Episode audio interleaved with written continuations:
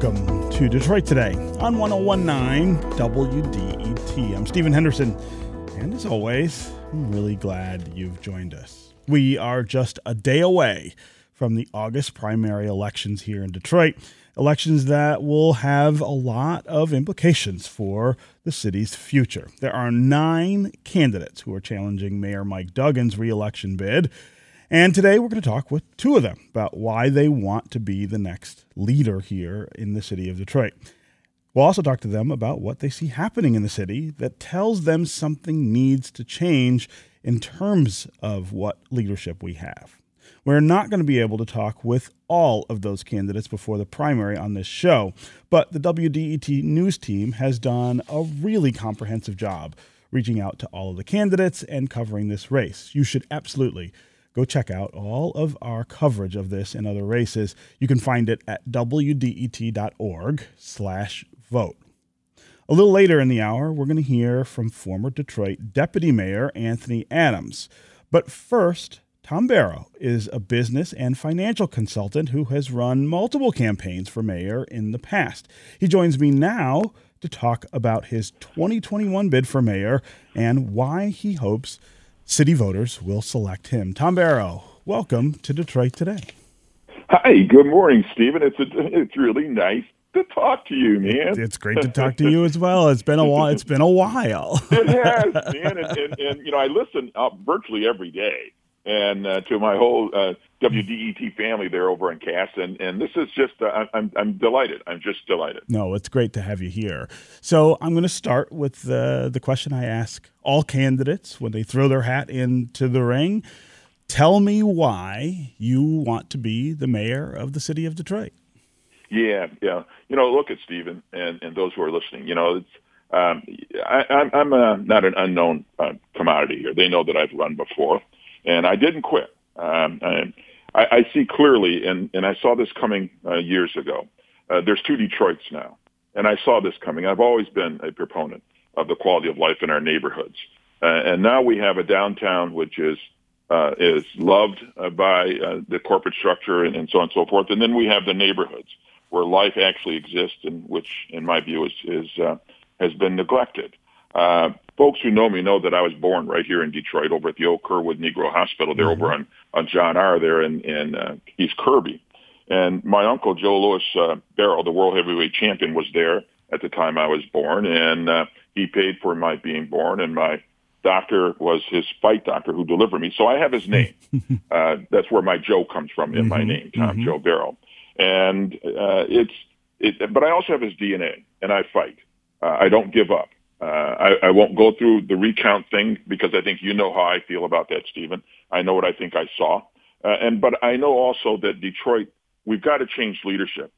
We got to change it. Uh, our city is is bursting with, uh, busting with uh, potential. Uh, we have a whole new energy coming into Detroit. And that new energy demands that we have to look at Detroit in a much more progressive uh, kind of way. And I have a view that's different from virtually every candidate who's running. Uh, Stephen, mm-hmm. and, and for those who are listening. Uh, because of my training and background uh, in terms of finance and, and accounting and that sort of thing, having built a very large C P A firm, uh, I know that, uh, and, and appointed by the United States bankruptcy courts, I know that the bankruptcy was contrived. And I also know that conservatives have taken every black city in Michigan, every single one without exception, busted its unions, privatized its services, uh, took pensioners' pensions, and, and the city's jewels and assets. And and I happen to believe that um, because of what they did here in Detroit, it's going to take a strong, real Detroiter, uh, somebody who would not let them misuse us like this. And so I've got plans. I'm going to reimagine things. Uh, my energy level is, is just super high. I want to bring in young folks into the governmental process. Uh, I don't sling around a bunch of numbers and things of that sort because people aren't going to relate to any of that. And I know the significance and importance of even Proposal P.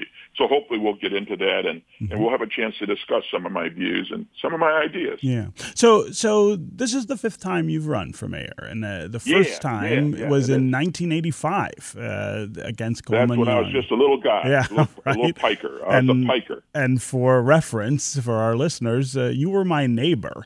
then. I was a little kid over on Wood Circle. and uh, I do remember that. I do remember. I remember that campaign. Um, so, you were a piker too, man. That's right. So, so tell me, five times running for mayor, what's different this time? What what what would convince voters this time to select you that didn't convince them those other times?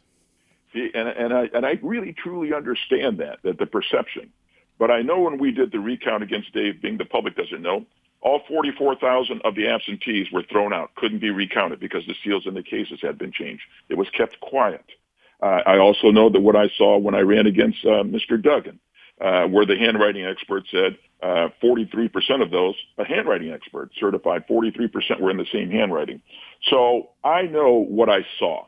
So I, I also know that the quality of life in Detroit and what I fought for when you were a little piker and I was a little political piker hasn't changed. My view back then was the quality of life in neighborhoods versus downtown. And all of it's come to fruition. Even now, the state of Michigan and the federal government and even local government knows that our election process is uh, is quite uh, suspicious. And now people are stepping in. Uh, so it's different this time. And I truly believe that Detroiters who know me and know my my fight, know that I stay in this battle no matter what happens, uh, knows that I will I will make a t- tremendous paradigm change that will change the quality of life in our neighborhoods, as well as continue to develop downtown, but in a whole different kind of way yeah. in terms of merging those two uh, those two separate cities. So let's talk about what your ideas are for being mayor here in Detroit. Give us just the, the sort of top line highlight about yeah. what a Barrow administration would yeah. focus on and do. Yeah, first thing I, I think, and I don't want to, I want to make sure it's not unclear to anybody. I'm going to take back Uh, many of these assets that they took from us during the bankruptcy, and I won't get into that unless you ask me specifically about that. But you know, look at when you when you close a school in a neighborhood, um, uh, Stephen, you kill a neighborhood. Uh, when you close a library, you kill a neighborhood. Uh, and I also recognize, because I am from Detroit, a real Detroiter, born and raised here, I also recognize uh, that many of our young people suffer from low self-esteem. So I'm going to change the paradigm. For example, these, some of these school structures are extremely uh, well-built and very strong, and they're built for instruction.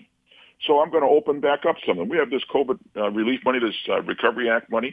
Uh, I'm going to use some of that money to open back up some of these schools, turn them into training centers uh, for, for, for some of these skilled trades like plumbing and heating and cooling and electrical and printing and, and all of those kinds of things that you can earn good livings for. But also in the process of retrofitting those schools, I'm going to create the jobs that Detroiters will get the jobs. And these are great construction jobs. Right now, Detroiters aren't getting those jobs. If you look around the city, you see very few black faces, Stephen, uh, doing these high, uh, high-paying jobs. And I want to change that. Uh, in terms of the, the libraries that are closed, I'm going to open back up some of these things in the neighborhoods. And I'm going to turn them into computing centers uh, where people will have access to the Internet. forty-seven percent of Detroit doesn't have access to the Internet, if you can believe it, right. in this day and age. I'm really technical in that area, and I've stayed current throughout all these years. And I'm going to let these computer centers be manned by little geeks, little neighborhood geeks. Put swimming pools, swimming holes, what I call a swimming hole. Back when I was a little guy, it was really big. You could go swimming right in your neighborhood. Uh, and, and, you know, you go to the four o'clock period and, you know, they would scrub your little arm or little, your, your, your wrist to see if you had any dirt on you, uh, and let you go swimming and the like. Quality of life. Now we're swimming in our basements from, from sewer backup. That never happened before when we were in control of the Detroit Water Department. So there's a lot of changes, uh, right up through policing and all. I'll, you know, we can get into it however you decide, but, uh, there's a lot of changes we've got to make to change the quality of life. And mm-hmm. I relate to Detroiters.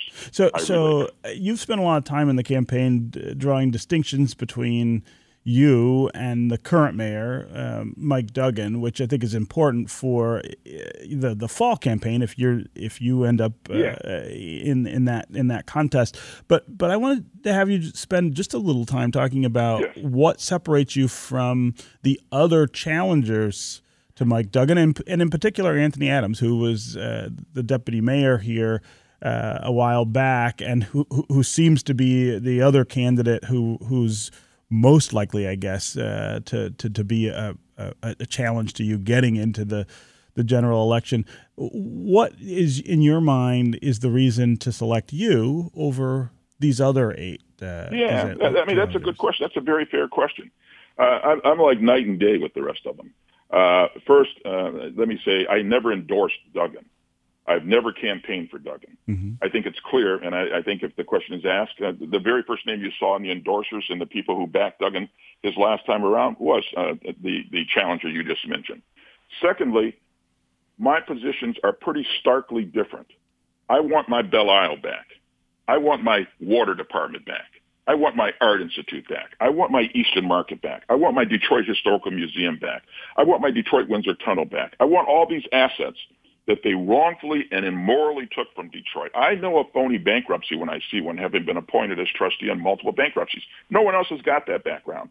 I'm pretty direct and outspoken that I'm going to take back my Belle Isle and some of these assets that were so wrongfully taken. I'm going to void. I'm going to close the land bank. No one's going to tell you that.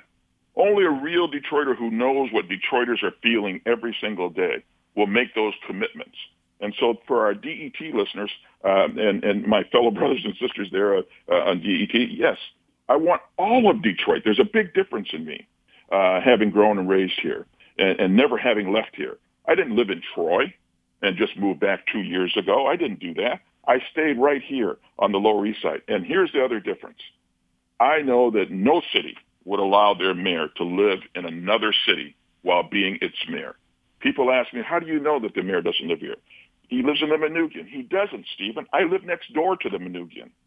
So I know what it is. So if I get past the primary, and I'm hopeful that Detroiters will see the difference between me as a real Detroiter, somebody who cares, and somebody who parachutes in, we got to stop that. Hmm. We just have to stop it. That's that's the difference. So so you said a number of things there that I want to drill down on a bit. You, you talked about uh, taking back the water department. You talked about yeah. uh, t- taking back Belle Isle, for instance. Yeah, yeah. Uh, the, the, the practical end of those things, I think, is is... kind of interesting to consider how you, you might do that. Yeah. But but beyond that, one of the reasons that uh, that that Detroit uh, doesn't have complete control over those things is about money itself and revenue.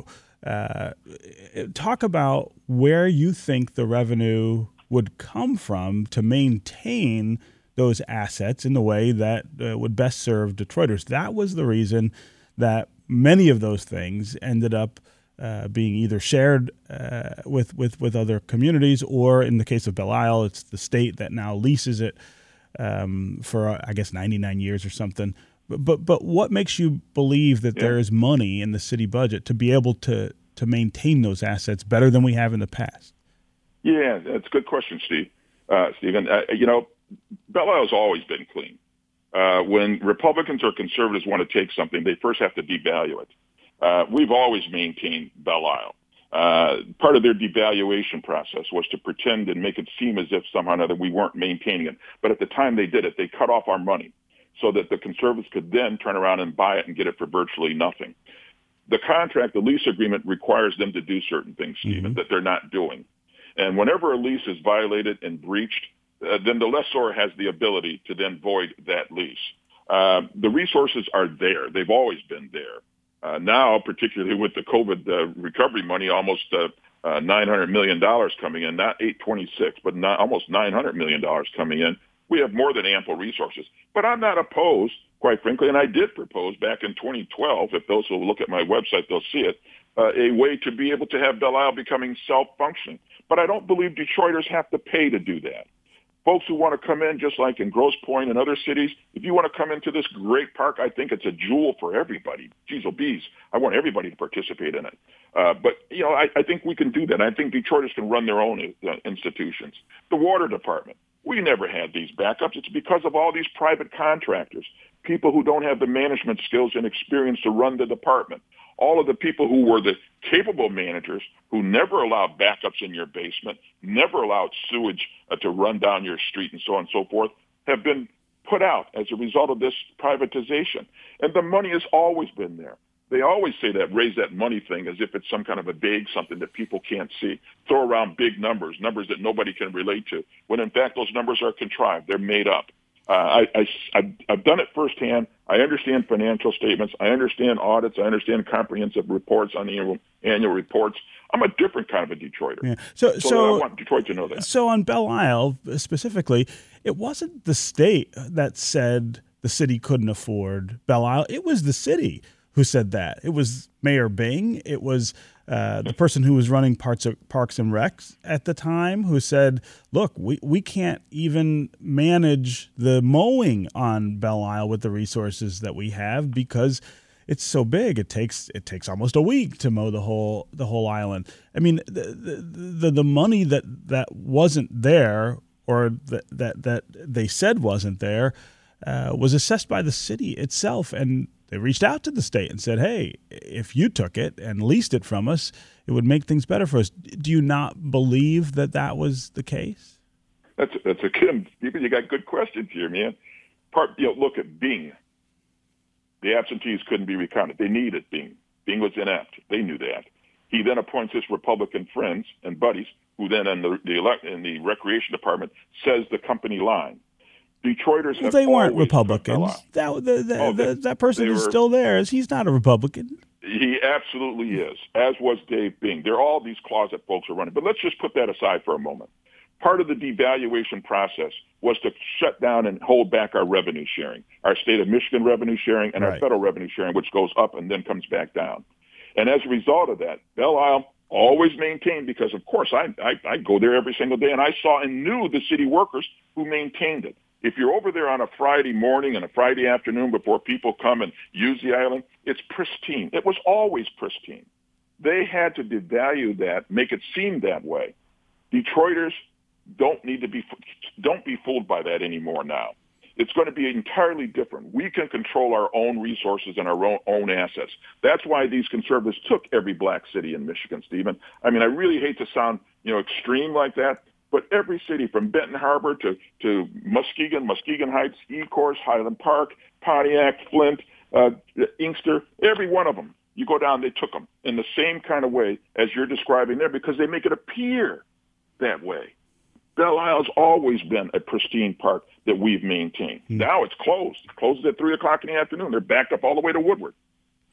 Yeah, so, right. so I, I want to also, uh, we're going to run out of time, and of yeah. course we could talk for hours, I know that, but uh, but I, I want to... Anybody who knows me, Stephen, you do. That's if right. We could go back and forth forever. Yes. But but I, I, I want to get your thoughts on Proposal P, which of course is also on the ballot tomorrow. Uh, th- there's a pretty significant difference of opinion out here about what it would do, and uh, whether it should be adopted. Uh, I, I know that you support Proposal P, but but the, the question I have for you is whether you worry uh, about, if, if you were the mayor of the city of Detroit, uh, there are things that Proposal P would kind of take and and dictate to you as uh, as the executive here in Detroit. I mean, it, it, one way to look at it is that it takes away some of uh, the policy discretion that the mayor and the council have. Not that that's necessarily a bad thing, but I, I wonder, as somebody who wants to be mayor, wh- whether you think that makes that makes sense. I mean, uh, whether whether you're willing to give that up, I guess, uh, that the, the kind of policy discretion that, that the mayor and council have now. Yeah, you know, Stephen, I, I, Proposal P, and, and you asked me a minute ago about the difference between me and some of these others. I, I don't think any other candidate, in fact, I know no other candidate running for mayor can say that they actually uh, wrote or participated in the process other than they'll claim they went to, vaguely claim they went to a meeting or something. But mm-hmm. in fact, I wrote, I literally wrote the section on elections in the city clerk's office. Mm-hmm. I wrote it. I submitted it. I went to all the committee meetings. I went to all the subcommittee meetings. I participated. I watched the vote. I urged the vote, and so on and so forth. So I, as a real Detroiter, somebody who lives here, I participated. No one's going to be able to say that. I've looked at the items that are in there that people are, are concerned about. I see nothing that would denude the mayor. I see what I do see is some advisory councils being created uh, that are really unpaid positions. Mm-hmm. I see some uh, uh, some some uh, commissions that are created to dis- uh, to to share and discuss reparations and some of the other kinds of things. It's not going to bankrupt Detroit. That's just them throwing out these wild claims. Heck, Stephen, we went bankrupt under the current charter, mm-hmm. if you believe the bankruptcy. So, no, I, I'm, I'm supportive of Proposal P because I think it was done and created by regular Detroiters. And it's not favoring the corporate community, because that's who's been running and choosing our leadership for too long, which is why we have two Detroits. Mm. We got to stop that. Mm. We got to get away from it, Stephen. So I no, I, I truly understand the concern, but I think it's a false. Um, I think it's a false flag uh, okay. belief that it's not going to be there. So, so quickly, last question: if you are not one of the top two finishers tomorrow, Uh, I wonder who you would support in the fall, assuming that, that the mayor is one of the two. Would you support one of the other eight candidates uh, who's challenging him? Let me tell you what I won't do, and I've never done it. Only one guy has done it, from I can tell from all the candidates who are running. I will not back Michael Duggan. Hmm. That's for sure. And I will not campaign for Michael Duggan. And and this other guy that, that'll come on actually did all that. So that's horrible. I, I'll never do that. And and so uh, when we see who the uh, the remaining people are, uh, and if it's uh, if they have the same values and understand things in the same manner in which I understand things, then I think they can count on how Tom Barrow will react to them. Uh, I've been there. I don't make these pre-agreements, uh, Stephen. I did that with Irma Henderson and John Conyers and mm-hmm. Charlie Costa, mm-hmm. where I met in a room with them, and they all agreed to back whoever wins. They never expected me to win the eighty-nine campaign. And when I won, they all reneged. I remember so, that. Uh, that yeah. yeah. And so that was always disturbing to me. And, and I'll never do that pre uh, uh, thing in advance and, and say, I'm going to get behind thus and so. Um, I, I don't, I don't subscribe to that anymore. Uh, I'm not going to get burned like that again. Okay. Tom Barrow, mayoral candidate here in the city of Detroit. Uh, always great to talk with you. Thanks Stephen, so much. It's really cool, man. I like, I enjoy you, and I enjoy D E T. So yeah. all of you guys out there, tomorrow's the day. You got to get out and vote. They don't expect Detroiters to turn out, but absolutely, uh, but we're going to be there. We Thank need you, people Stephen. to turn out. I appreciate it, man. Yeah, thanks, Tom. Alrighty. All right, we're going to take a quick break, and when we come back, we're going to talk with another Detroiter who hopes to thwart Mike Duggan's bid for a third term. Detroit mayoral candidate and former deputy mayor Anthony Adams joins us next. Stay with us for more Detroit Today.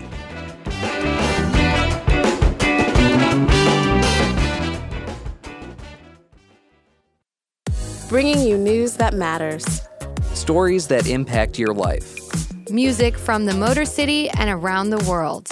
This is one oh one nine W D E T, Detroit's N P R station. You're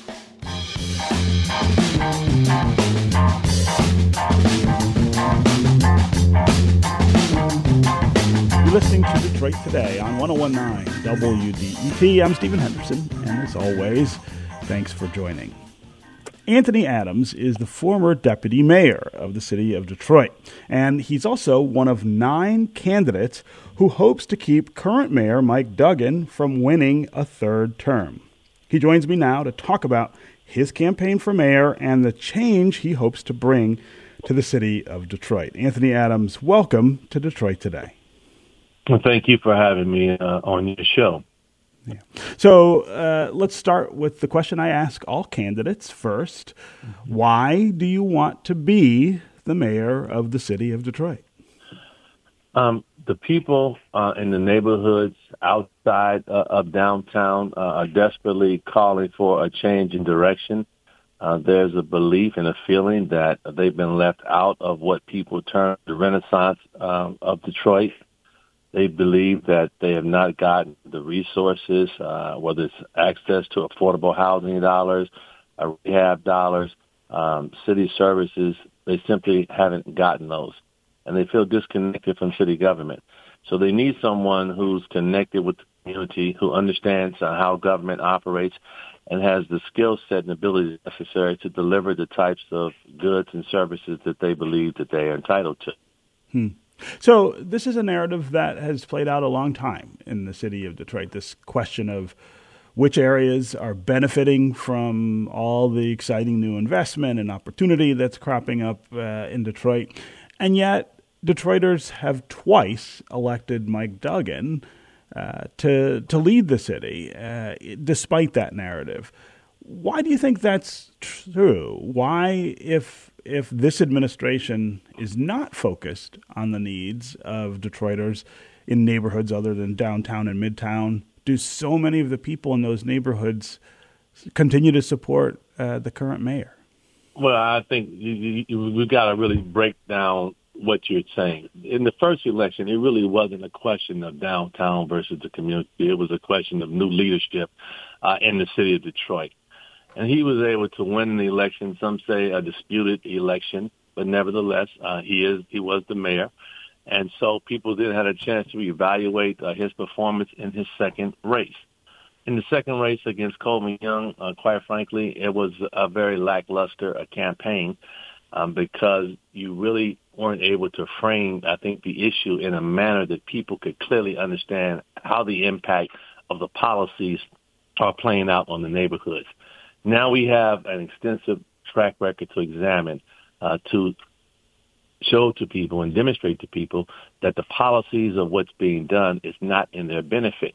When you tell me that I've given corporations billions of dollars in tax benefits and tax mm-hmm. captures, when I've taken money away from our Detroit public schools, our Detroit libraries, when the income levels of Detroiters have dropped over the last eight years, when the city went from a predominantly homeowner class to a predominantly renter class, when minority contractors are is at an all-time low, I think there's some things that need to be discussed.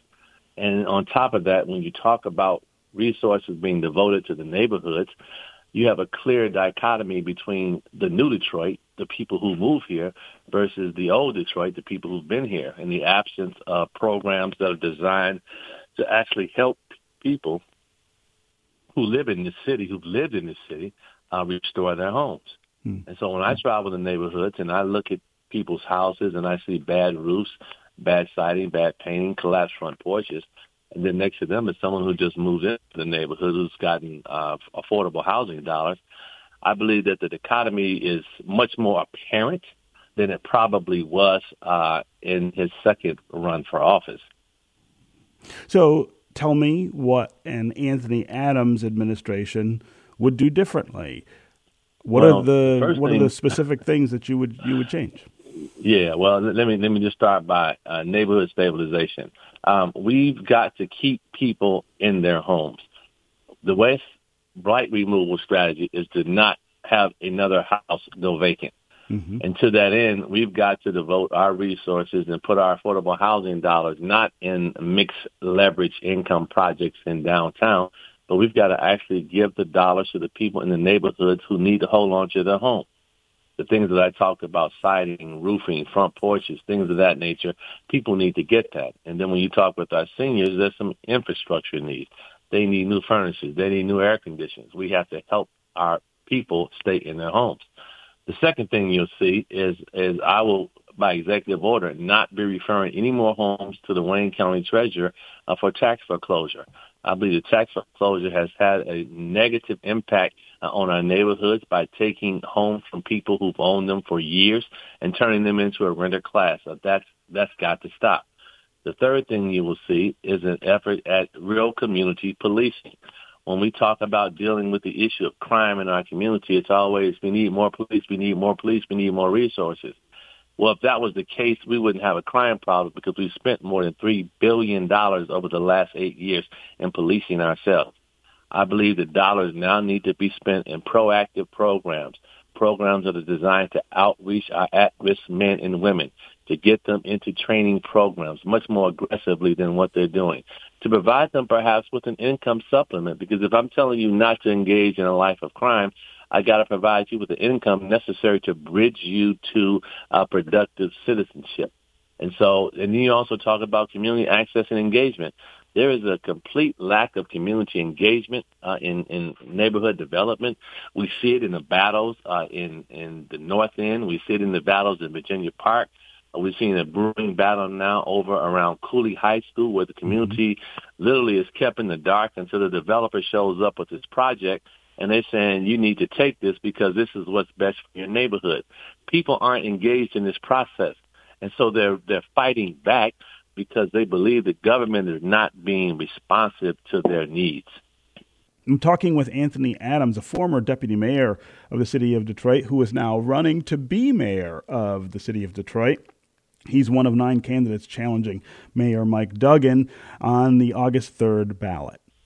So there are eight other people uh, hoping to replace uh, Mayor Duggan. It's a lot of folks in uh, in this race, and I think one of the one of the troubles uh, during the campaign has been uh, getting somebody who, who kind of sort of stands out more from from the others. I mean, I think the, the campaigns have struggled to define Uh, the, this as a as an either or, but really the big either or, I guess, is uh, Mayor Duggan versus everyone else in some sense. So if Duggan makes it to the November runoff, and perhaps you don't, would you support whoever ends up challenging him out of this field of candidates? Or you, you feel that strongly about it? Well, we we already have in place a pledge uh, by by the candidates who are running uh, to join the victors' campaign to work to unseat um, Mayor Mike Duggan. That that pledge is already in place, mm-hmm. because everybody who's running, it, it's amazing that you would have all these people running first and foremost. Mm-hmm. Excuse me, but secondly, that they would step up and agree to support the person who becomes the victor, because we all are hearing the same things, and the places that we are are are hanging. Uh, we're not hearing the, the love fest that uh, he gets, quite frankly, you know, from the media. You know, when the people talk about defining yourself as a candidate, I think I've been probably one of the more vocal um, candidates out there. When there was the Make Your Date scandal pronouncement by the Attorney General that he'd been, quote, cleared, even though anyone else who had deleted one hundred fifty emails and steered money to their girlfriend uh, would have been lambasted. Uh, I was the candidate out there who said that was a, a level of hypocrisy that, quite frankly, that astonishes me. And then there's this seemingly this cheerleader effect is what I call it, uh, from the media, uh, which constantly fawns over everything that occurs. But when there's something bad that happens, the media says nothing. And so this debacle with the flooding, um, with the Great Lakes Water Authority and the city not accepting responsibility, uh, the fact that crime is out of control, and yet we don't really hear anything about it. Uh, when you talk about missing um, African-American women in this city, you hear absolutely nothing about it. When you talk about the number of children that have been killed on the streets of Detroit, but you hear nothing about it, and people keep saying that things are great, well, you have to wonder about how the media is really being fair in this whole process to the people that are actually out there trying to promote their message. Mm. So uh, I wonder what you think about Proposal P, which is another one of the questions that Detroiters will face on August third on the primary ballot. It would really significantly alter the city's charter. Uh, it would, it would. I, I think t- the, the fairest way uh, to describe it is that it would advocate uh, in the charter for some really progressive Uh, policy ends. Uh, some people think the charter's not the place to do that. Uh, other people have said that it it uh, it, it promises uh, policy outcomes that would cost a lot of money without identifying yeah, well, that's, yeah, sources well, that's, of revenue a, for it. But but I, I wonder what you make point. of that's it. A, well, I mean that that you know the last part of your your, your statement was a talking point for those that are uh, anti-P. Quite frankly, I, the charter is an aspirational document which sets up, I think, very specific goals on how a city should govern itself. The city should have uh, an affordable housing policy, which seeks to stem the, the loss of homes through tax foreclosure and inability of people to get resources and dollars to fix their homes. The, the city should have an affordable water policy, recognizing that we all are in different situations, and we got to be able to structure programs so that we can provide water, which is a human right. Uh, we should have a a, a, a policy uh, which deals with, with immigrant rights.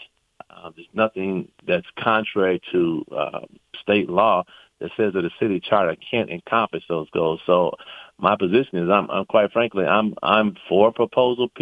I think it's an aspirational document, and it gives you the opportunity to work through whatever kinks you need to work through in order to keep this matter uh, within the city's framework and budget. You see, I find it amazing, again, that after having not participated in one session at all, and you had more than four hundred organizations throughout the city that participated in the drafting and the formation of this charter, that they would willy-nilly um, say, oh, it's going to bankrupt the city, which is a which is a scare tactic, quite frankly. It's going to impact pensions. Well, pensions have already been taken from, from city workers.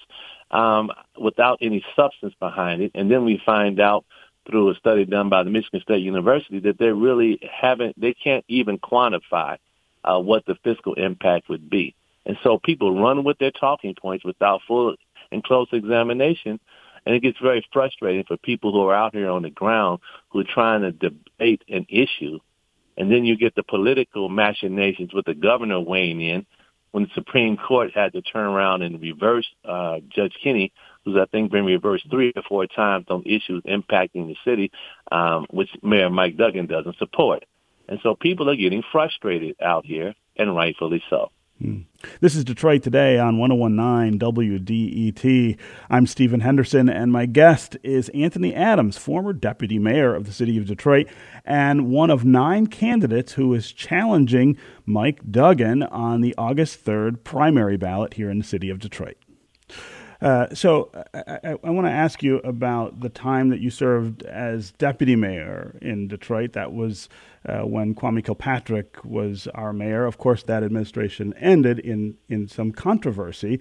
Uh, all it, the question I have for you is, as you talk to voters in the city, what do you tell those who might be reluctant to embrace someone whose most direct qualification is serving in City Hall during those years? How that, do you that explain my, that? That, is, that isn't my direct qualification. I think my background experience, quite frankly, uh, is far superior to any other candidate in this race. Mm-hmm. You're talking about a man who served as a federal law clerk to a federal district court judge, Anna Dix Taylor. You're talking about a guy uh, who was a who was a litigation associate in, in a silk stocking firm in the city of Detroit. Talking about a man who served as executive assistant uh, to the mayor, Mayor Coleman Young. You're talking about a guy who was general counsel uh, to the Detroit Public Schools when it was a real district. You're talking about a guy who was an elected uh, official uh, for the Detroit Board of Education, who served as its president uh, uh, during the uh, emergency mm-hmm. management, where we led the successful fight to challenge that whole thing. Mm-hmm. So when you say that's my only qualification, don't I didn't say- don't minimize. I didn't say no. only. I said most no. direct qualification was that you were the deputy mayor of the city. I think I, I, I happen to think that's quite a qualification to be the mayor. It's it, it's the most relevant experience you've had. Those other things that you've done, of course, are also really impressive. I mean, I, I've always thought quite a bit of the public service uh, that you have provided for the city of Detroit. But your most direct qualification for this job is as deputy mayor. And so uh, I, I'd love to know how you present that to voters who might not think so fondly of the way that administration ended. Well, I think the way I present it is that there's nothing that I have to hide. My track record of how I performed in the administration, quite frankly, is, is, is, is impeccable. Uh, when you when you have the level of scrutiny Uh, that, that the administration underwent, and you have an individual who was never implicated in anything associated with any wrongdoing, uh, I think that speaks for itself with respect to my integrity and the and the things that I managed during that process, whether it was budget negotiations with city council, whether it was the threat of bankruptcy, or whether it was managing uh, the homeless uh, response for the Super Bowl, whether it was dealing with regional water issues where we stopped suburban control uh, of that district. I think people see, once they talk with me, they understand that I'm a solid guy with a solid background who's always been committed to the work in this community. People who want to hold that against me, they're going to hold it against me. I, I'm not trying to convince them otherwise. My record and my integrity speaks for itself, and they have to gauge me uh, with the current acts of the current mayor, uh, whose reputation Um, is quite checkered, quite hmm. frankly. Okay. Uh, Anthony Adams, candidate for mayor of the city of Detroit on the August third primary ballot. Uh, it was great to have you here with us on Detroit Today, and uh, good luck to you in uh, the few I days we have left. Yeah. Thank you very much. We're going to take a quick break, and when we come back, we're going to hear from Detroit City Clerk candidate Beverly Kendall Walker. Stay with us for more Detroit Today.